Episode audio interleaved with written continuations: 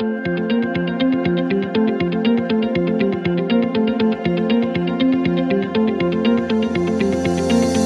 guys, want to welcome you to the Church Scattered podcast. In fact, it is our first podcast. We're really excited about that. Uh, my name's Chris Bell. I'm the lead pastor of Three Circle Church uh, in coastal Alabama. And on the podcast with me today is another one of our founding team members and the author of the new book that's coming out uh, right now called Church Scattered, my good friend Dan Greer. Dan, great to have you on the podcast today. Hey, glad to be here, Chris. Yeah, we're excited about this. Uh, we are a four person team right now. Noel Fenderson, great business leader in Memphis, Tennessee, in that region. And then Blake Stanley, also uh, great executive pastor at Three Circle Church and uh, speaks all over the place on leadership uh, topics. They're a part of the team as well. And we're really excited to introduce you guys to the movement, the book uh, and the network that we call Church Scattered. And Dan, as we just dive right into that idea of Church Scattered, I think often because I'm in the church world, I've been a, a pastor and in ministry for over 20 years. I'm a practitioner, pastor great church, multi site church. And I think I probably speak for a lot of guys in the church world when we hear the idea of church scattered it's tough. We almost have a defensive mechanism that goes off because so much of our energy and time, and if I'm honest, so much of my resources, energy, and time has gone into the church gathered the weekend experience. And I think the the idea here is that we've missed so much in making that the driving force. And so uh, what I love about what we're trying to do with church scattered is we're not pitting the two against each other. And I love how you say it Dan that the ch- a church that gathers well should also scatter well and that when we scatter well it's going to impact the church gathered in extremely positive ways. Would you agree with that Dan? I would, and uh, I almost liken it, Chris, to uh, you know when I was a church leader, and uh, I'd have a team of people coming back from an international mission trip. Uh, they were different; they had been changed. Uh, their life spiritually had gone to another level, uh, and everybody that heard their story, it had the same impact to a degree on them. So for me. Uh, you know, it's the same concept. When Christians effectively live, live out their faith all uh, during the week, uh, and they come to the gathered experience or their small group experience, uh, it works both ways. Uh, they're actually making that better. They're they're inspiring and motivating other believers to live out their faith as well. So it's all the church, right? Uh, I think that's part of what we've been missing. Uh, we've kind of again taken our eye off uh, the the calling that we have on us to to gather well uh, through corporate worship, minister to one another through body life. But at the same time, we're, we're, we're, on mission and we are to go to work every day and represent Christ in the best possible way we can. So, love it. Not an either or of both and. Yeah, so just coming from two, I mean, you've been, and, and we'll talk about this more in a moment, but you've been in both the, the corporate and business world as a believer and living out your faith there. And then, of course, you've been involved in the church world uh, in, in mega church settings, small church settings. And, and so, and, and me coming from the church side, I just want to pull the defensiveness down immediately so that guys go, okay, the, these guys aren't throwing stones at the gathered church. Not at all. We're a part of it. We love the gathered church. But I think what we are ultimately committed to is the gospel and the kingdom of God and and what he's up to and we just believe that we have we at this point in history it is time for us to focus on the church scattered in a new and innovative and really focused way and and as we look at that I think what's amazing about this Dan you and I have been talking about this for over a year and preparing for uh, the launch of this network and, and, and the book and all that went along with that. And then the pandemic hit. And I think uh, some may look at it and go, "Wow, really good timing, guys." Well, we we don't get any credit for it because we didn't plan it this way, right? I mean, we this thing came upon us, and we realized that that we certainly do see God's hand in kind of preparing us for this moment. Uh, and and I think you've seen the same thing, Dan. Yeah, absolutely. And uh, you know, it's as long as I've been involved in in all these areas, both as a corporate leader, a church leader, and a very committed Christian since I came to Christ at a very you know uh, early age. Uh, you know, it, it's it's always been to me a, a, point of you know how can I live out my faith each and every day? Yes. Uh, because even at the very beginning, uh, as someone who didn't grow up in the church, uh, you know, uh, I read the New Testament and I just assumed I was in full time ministry. Uh, nobody told me any different at the time. Right. So uh, I started talking about Jesus at work every day. I mean, why not? I mean, that's sort of what he said to do. You mean, you know? Dan, so, you didn't adhere to the uh, invisible lines that we've drawn so often for people? Uh, no, I didn't even know they existed. Uh, I did find out later that they were there. Oh, someone and, uh, straightened you out. Uh, uh, well, they tried. I got you. And I ignored most of them, but Thank got goodness. a little wiser and realized that it's just not quite that simple. Right. However, to your point, uh, it does give me a unique perspective uh, in that I have sat in the pew as much as I have stood on the platform. Mm. And I get it from both sides. Yes. And uh, what we have to do here is stop uh, talking over each other and start talking to each other. Uh, and the idea to me of, uh, you know, a local church pastor like yourself with your great team, uh, working uh, together with all of your corporate leaders, all of your Right. committed believers that are in your church, and trying to plan collectively how you reach uh, the Mobile Bay Area and impact the world for Christ. That's Right. the, the dynamic here. It, it, it is uh, literally empowering the church to reach its maximum potential. And uh, one of the things also, Chris, and I appreciate one of our endorsers saying this, we're, we're not – quote uh, progressives trying to create something new and different.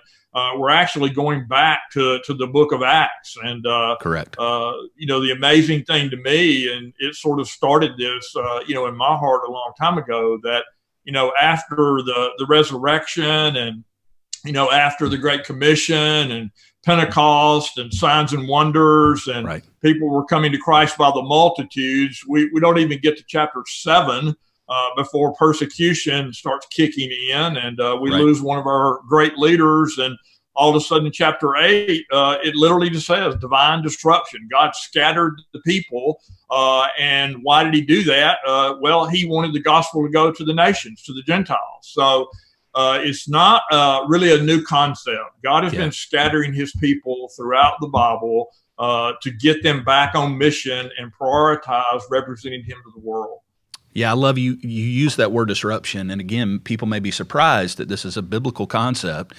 Uh, and, and it's interesting to me, you know, you bring up the apostles and the early church, and as dynamic as we want to kind of romanticize that time, the fact is they were a little bit disobedient in the beginning. They they wanted to hang out in Jerusalem. They kind of wanted to stay there, and you see God allowing this massive disruption. So on one hand, disruption is an old idea from the Bible. Also, us hanging on to our safety net there and staying where we are is also an old concept.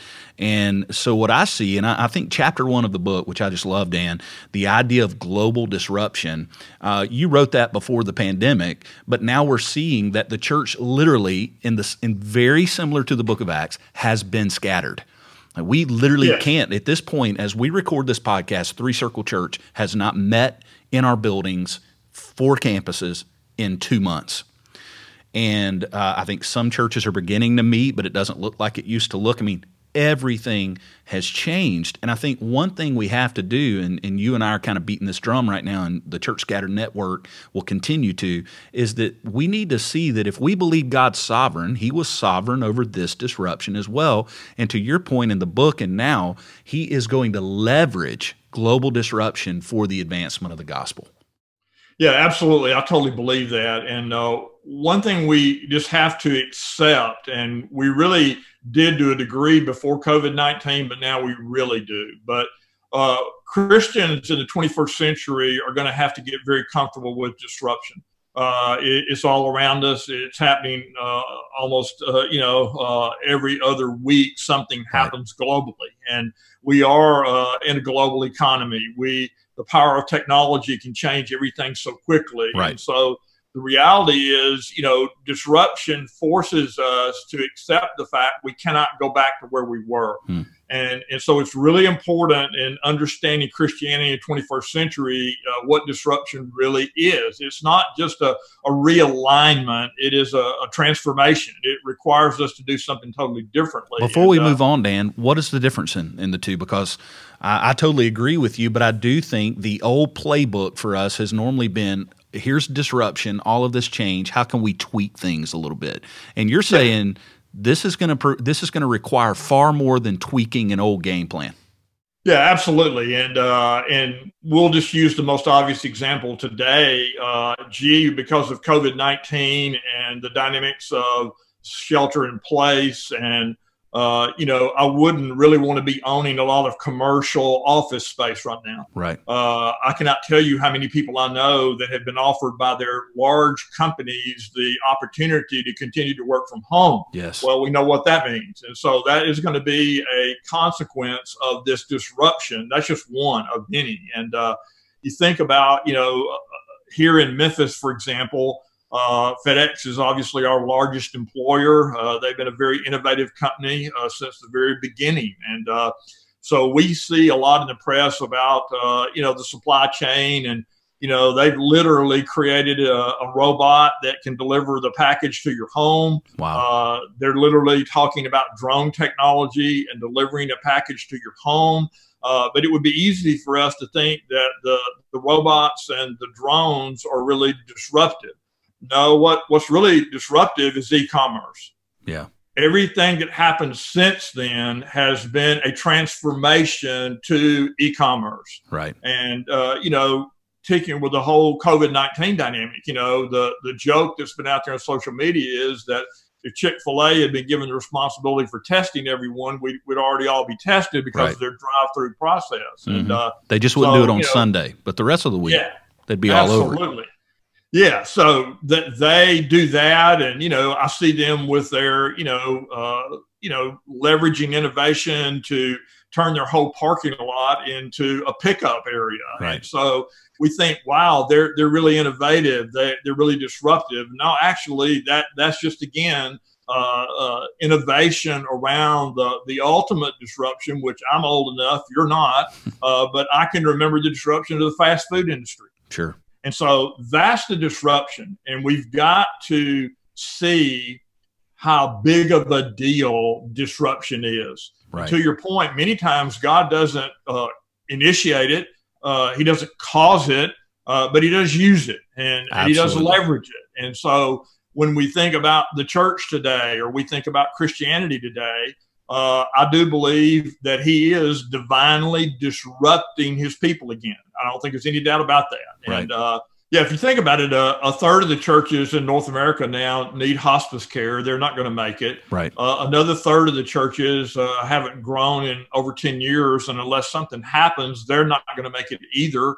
Uh, fortunately, a third of the churches are reaching people, they are growing. Mm-hmm. But the other side of this disruption in, in the church world is 85%. Uh, according to Barna and all the other people that research this, the Rainers of the world, 85% of three entire generations are not attending anybody's church. Right. So the idea is from a spiritual standpoint, I think God is trying to get our attention that something is broken uh, it, it is totally uh, disrupted. Uh, we're declining in our effectiveness and have been for quite some time. So, again, I think he's basically saying, guys, quit tweaking multi site and quit tweaking teaching pastors and RightNow Media. You're going to have to actually tear this thing down and go back to the beginning of the book of Acts and find out, you know, the message is sacred, but the methods are not. Right. So, how do we create the, the, the church of the 21st century that's going to be effective in accomplishing our mission? Yeah, I, to- I totally agree with that. And just coming from a church guy, when I hear you say that, uh, you know, you talked about three categories: the hospice care, which which is something we want to talk a lot about because it, it sounds like we're being kind of bad news guys here. But in order to see, because we just, I think I want all the listeners and and viewers to understand, we do not, we are not uh, hopeless on this thing. We believe the best opportunities for the gospel in human history lie just ahead of us right now. And so, but what we do have to do is take a painful look sometimes at where we are to understand where we have to go. And I, I see this already happening. So, what we've described as a disruption actually has happened. The entire world has been disrupted. Church world turned upside down. But what I hear a lot, Dan, in conversations, I see it online, is that it seems that pastors and leaders in the church world, at least, seem to just they cannot wait to get back to what I hear is described as normal. Let's get back to it's like as soon as we can, let's run back. And and what that's going to do, that's tweaking. That's going back to the old playbook when the opportunities ahead of us are are there, but it's going to require deeper change. And as a church guy, I often I often think, you know, even at, at, Three Circle, we've been talking about the fact that we have seen such opportunity in this situation, ways to get better at what we do. Instead of just running back to the old playbook, let's look at the opportunities that are actually in front of us. So what what would you say to a guy like me? And there's tons of them out there that are leading a church. Why should they not be afraid? Why is what you just described described actually good news for the future, that there's opportunities ahead of us if we will change our focus. Well, I mean, the, the biggest thing, again, is uh, if you just look at the resources that are available to you uh, and, and how you can empower and delegate, uh, you know, to your members uh, so that they can, you know, not just one day a week, but seven days a week uh, be living out their faith. Man, that's uh, huge. and the whole idea of turning members into missionaries uh, is the way I like to think about it. And so, literally, what happens on Sunday morning, it becomes a setup for the rest of the week where yes. every Christian is living on mission rather than the payoff yes. uh, for you know everybody coming and kind of getting their cup full uh, and then they go back out and sort of live their own life on their own. And right. We've got to find a way to align and work together uh, because uh, it, it's, it's, it's incredible to think about the fact that if every church member were growing spiritually mm-hmm. and every church member was embracing their sacred calling to know Christ and make him known each and every day, the potential impact for the church, uh, the bride of Christ, uh, globally uh, would, would, be incredible. Absolutely. Uh, and and I think again, uh, you know, gosh, you, you really don't need anointing and, and power unless you're doing something powerful. Mm-hmm. And and so I think way too much for me as a church leader of what we were able to do uh, didn't quite honestly require a whole lot of supernatural power of God to get it done. Oh, if man. you're going to live out your faith, did you really just week, say that out loud, Dan? Now you're you're in a totally different world. Yeah, I think you just said that out loud, and and and I did. Yes, and I think it needs to be said because, and again, we're not knocking uh, pragmatics. We we want to be good leaders. We want to learn best practices. But at the end of the day, we are in a supernatural venture. This this thing called the gospel and the church. And, and it's funny when, when, when you talk about that here here at Three Circle when the when the pandemic happened, uh, we went online real fast and we were able to do that. But but the old uh, way of thinking was very much entrenched the way it is at every church. Hey, church, whether we want to believe it or not, people see church as where we go, that place we go. So we tried to be very intentional in our language, Dan, to let everyone know. And we've said it for two months. We never closed Three Circle Church. We closed buildings, but we never closed Three Circle Church. So now it's interesting to me as as things begin to loosen up a little, I see this kind of language being used across the country with churches. We're going to reopen the church. I think it's dangerous language because I think it undercuts the theological stance that we should be taking, and it's always been true that church, these aren't, as you put it, these aren't holy places. God's always wanted a holy people, and these buildings are just tools and and you use language that, that we've really grabbed on to here at three circle. Sunday has to become a setup not a not a payoff. And when that happens uh, here here where i am the the guy who welds metal at the shipyards in mobile bay if i can get that guy to see that that place where he works monday through fr- friday can become sacred ground if he will embrace his sacred calling. Now we we're off to the races if that can happen. Absolutely. So when I look at that, Dan, how how do churches and business leaders because we're talking to both as, as we take a look at this disruption we've talked a lot about how it changes for the church what has changed for the folks in the pews and sometimes they get it quicker than we do in the church because the entrepreneur the business owner they're looking at some realities right now that are scary uh, but there's opportunities there as well yeah, one one of the things we're going to have to get comfortable with as Christians in the 21st century is talking about the whole idea of contextualization, uh, because uh, that's really the way missionaries think uh, when they're trying to reach people uh, in a different culture. Uh, and so, what is happening today in corporate America, to your point, is extremely encouraging. I've never been more encouraged by what God is doing uh, in corporate America to reach people for Christ, whether it's businesses missions or C12 or Convene or RightNow Media at Work. I mean, there's a lot that God is doing out there. And what is aligning that is extremely encouraging is I've been in corporate leadership for 50 years okay. and I've never seen a time where uh, you know, corporate leadership best practice was more closely aligned with biblical truth because what has happened is it used to be all about competency and yes. your, your education and your experience.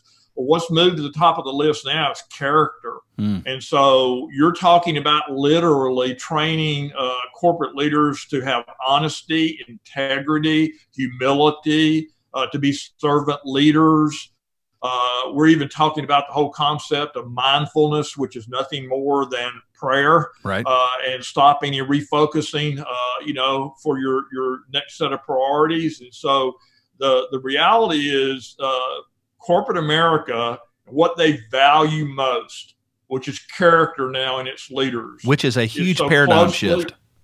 Excuse me. That's a paradigm shift yeah, it is, it is right? I mean, it used to be bottom line, and there is this new awareness that bottom line thinking is not enough. Well, what is happening again with uh, the generational shifts and the disruptions that are happening there right. is if you're trying to hire and retain Gen X and millennial leaders, you're going to have to uh, recognize the things they value. Uh, they so value a high trust culture. Yes. They value empowerment and delegation. They value leaders that have integrity and character. Uh, they uh, are, are fine with making a profit as long as the organization is willing to make a difference with that profit and maybe invest in inner city schools or whatever. Right. And so you think about it, we've got three generations that have changed what's really important to them. So when they go to find a job, they're looking for companies that value character. Think about that.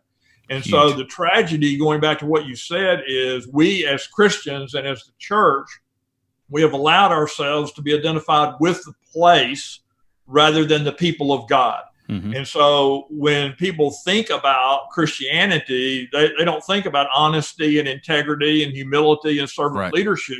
They think about the building and the place and the gathering. Yes. And so what what has happened cultural christianity has taken on a negative connotation and we'll talk about that later. And so what what is exciting to me though is the, the same three generations that are looking for character driven leadership at work are the same three generations that are not coming to the church gathered. Right. So perfect disruptive timing. Unbelievable. That the Father wants to empower the church gathered to scatter during the week to display those character qualities in the workplace so that these people can see the reality of Christ in our lives.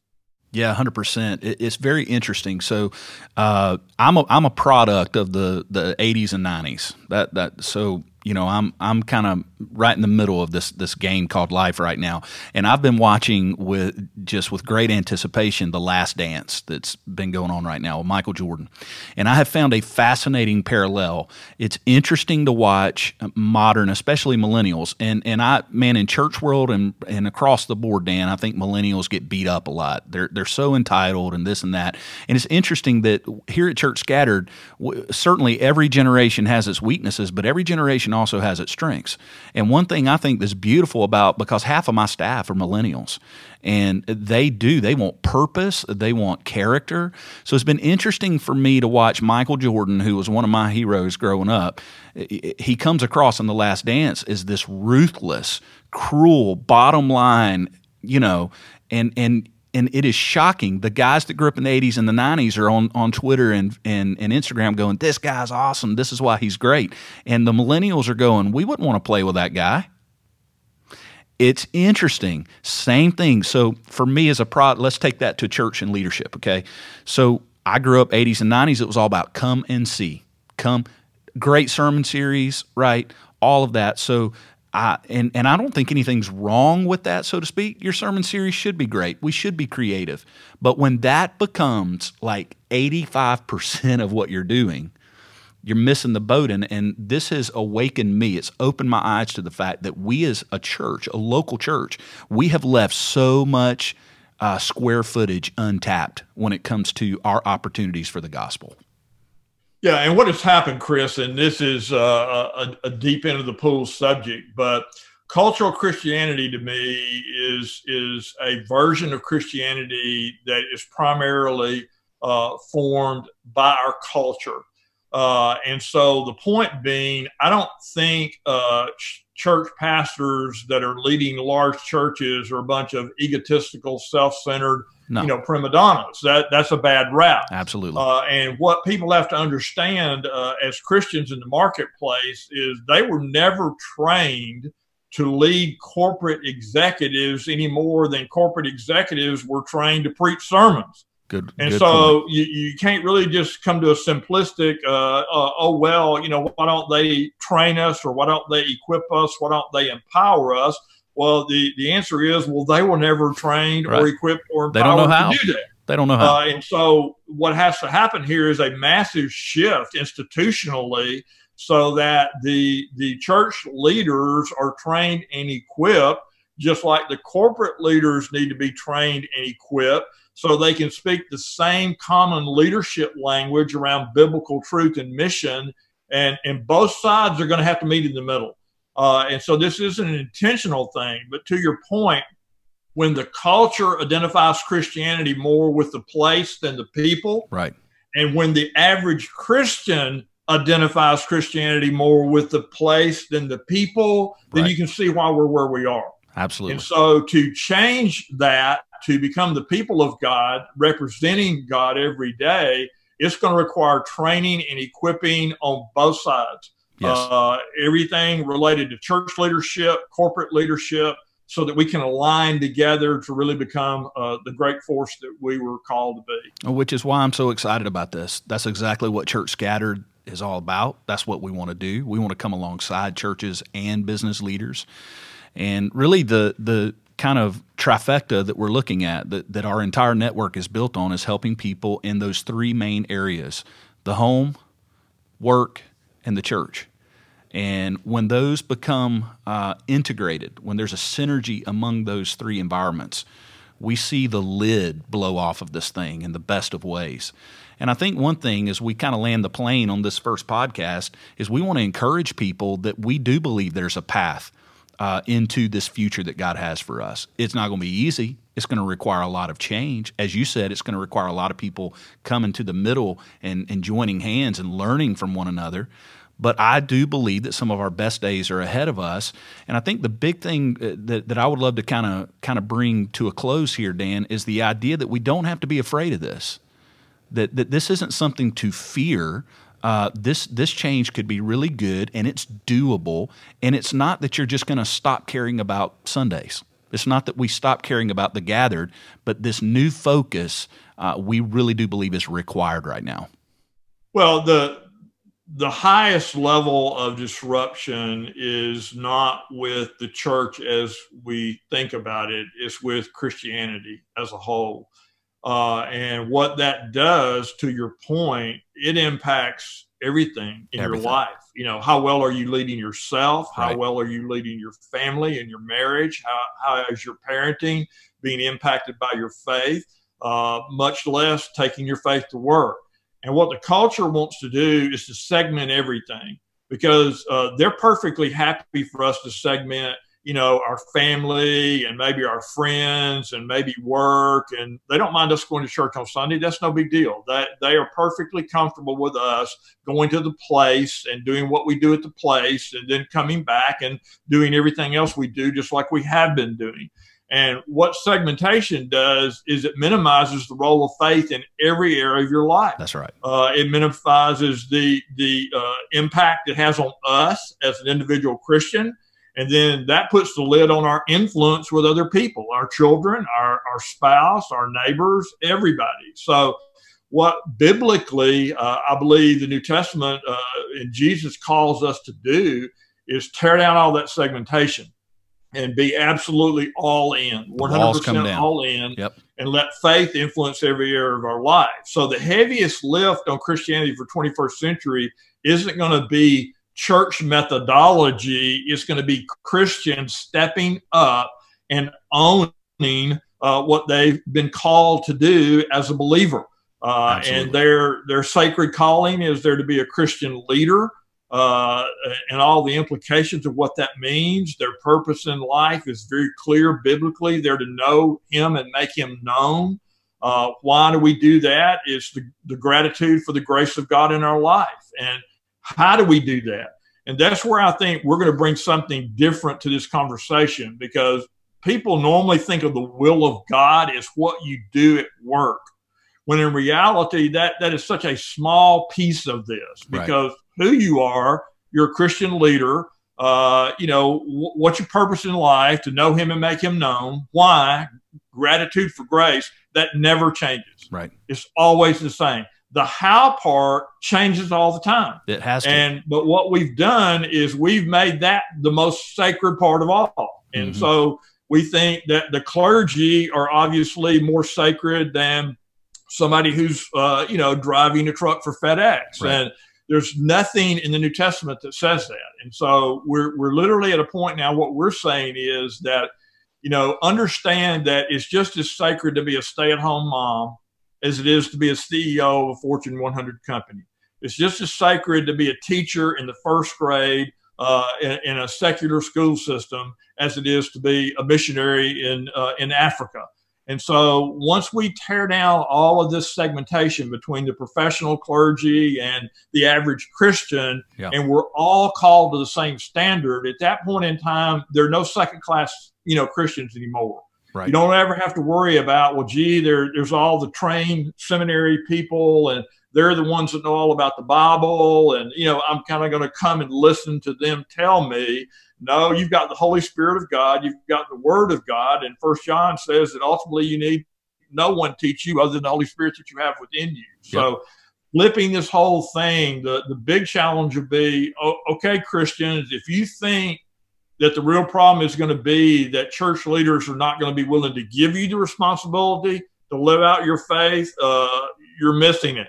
They're going to be willing to give it to you. They need to be trained to know how to do it the biggest challenge is going to be every Christian is going to have to take that baton.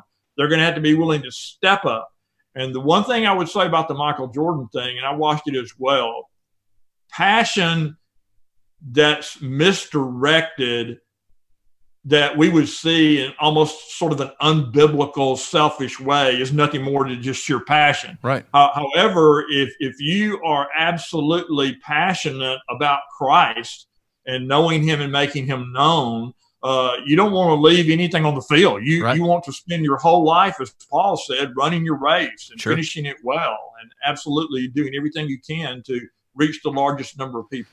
Yeah, there's a lot to learn there. I, I do. I, I, find it fascinating, though, that that uh, as you pointed out, it's interesting that the secular world, without a biblical worldview, has moved to this this understanding that character really does matter and uh, that if we're you know if we're going to have a generation a workforce that's full of millennials that that they don't want just the old 80s 90s bottom line. But the problem is and we're going to dive into this in our next podcast the problem is the world seems to be changing their scorecard faster than the church is and that's a big deal because we now live in a time where the world's actually changed to this new model, and the church is still hanging on to a bottom line mentality, an 80s and 90s type Bottom line, how many seats are filled on Sunday? How many people can we get in the building? We think that needs to change. We're going to talk about that in the next podcast. Dan, we got a book coming out called Church Scattered. How can they get that book? We're really excited about it. Well, uh, first place I'd encourage everybody to go is just our website, Church Scattered, uh, Right. uh, and, and and check it out. And uh, the book is on the website, and uh, obviously the book is available on Amazon. You can find it there. And uh, and really, the the primary you know uh, purpose of the book is to help Christians live out their faith, uh, starting at home.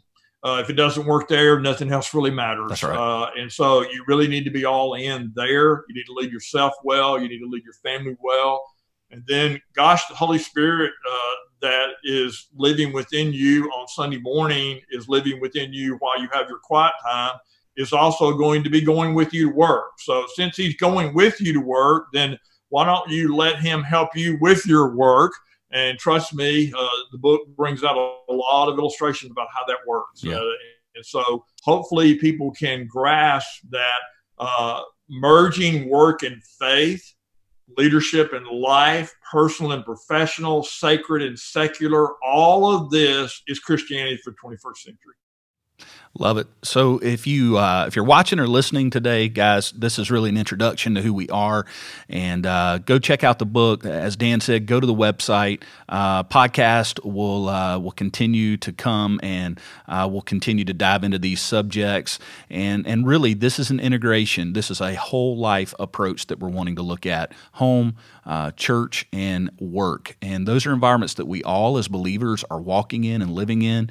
And I think that you're going to find these conversations helpful. If this first podcast has piqued your interest, we would love for you uh, to check out the next one, uh, sign up for them, and also tell your friends about it. Tell your friends about what we're doing here at Church Scattered. Uh, this is a network, this is a movement, and we're really excited because we think the best days for all of us as believers are ahead of us. We have opportunities, not just obstacles, and we want to help you uh, take advantage of all of that. So thanks a lot for tuning in. Uh, we'll see you the next time on the Church Scattered podcast.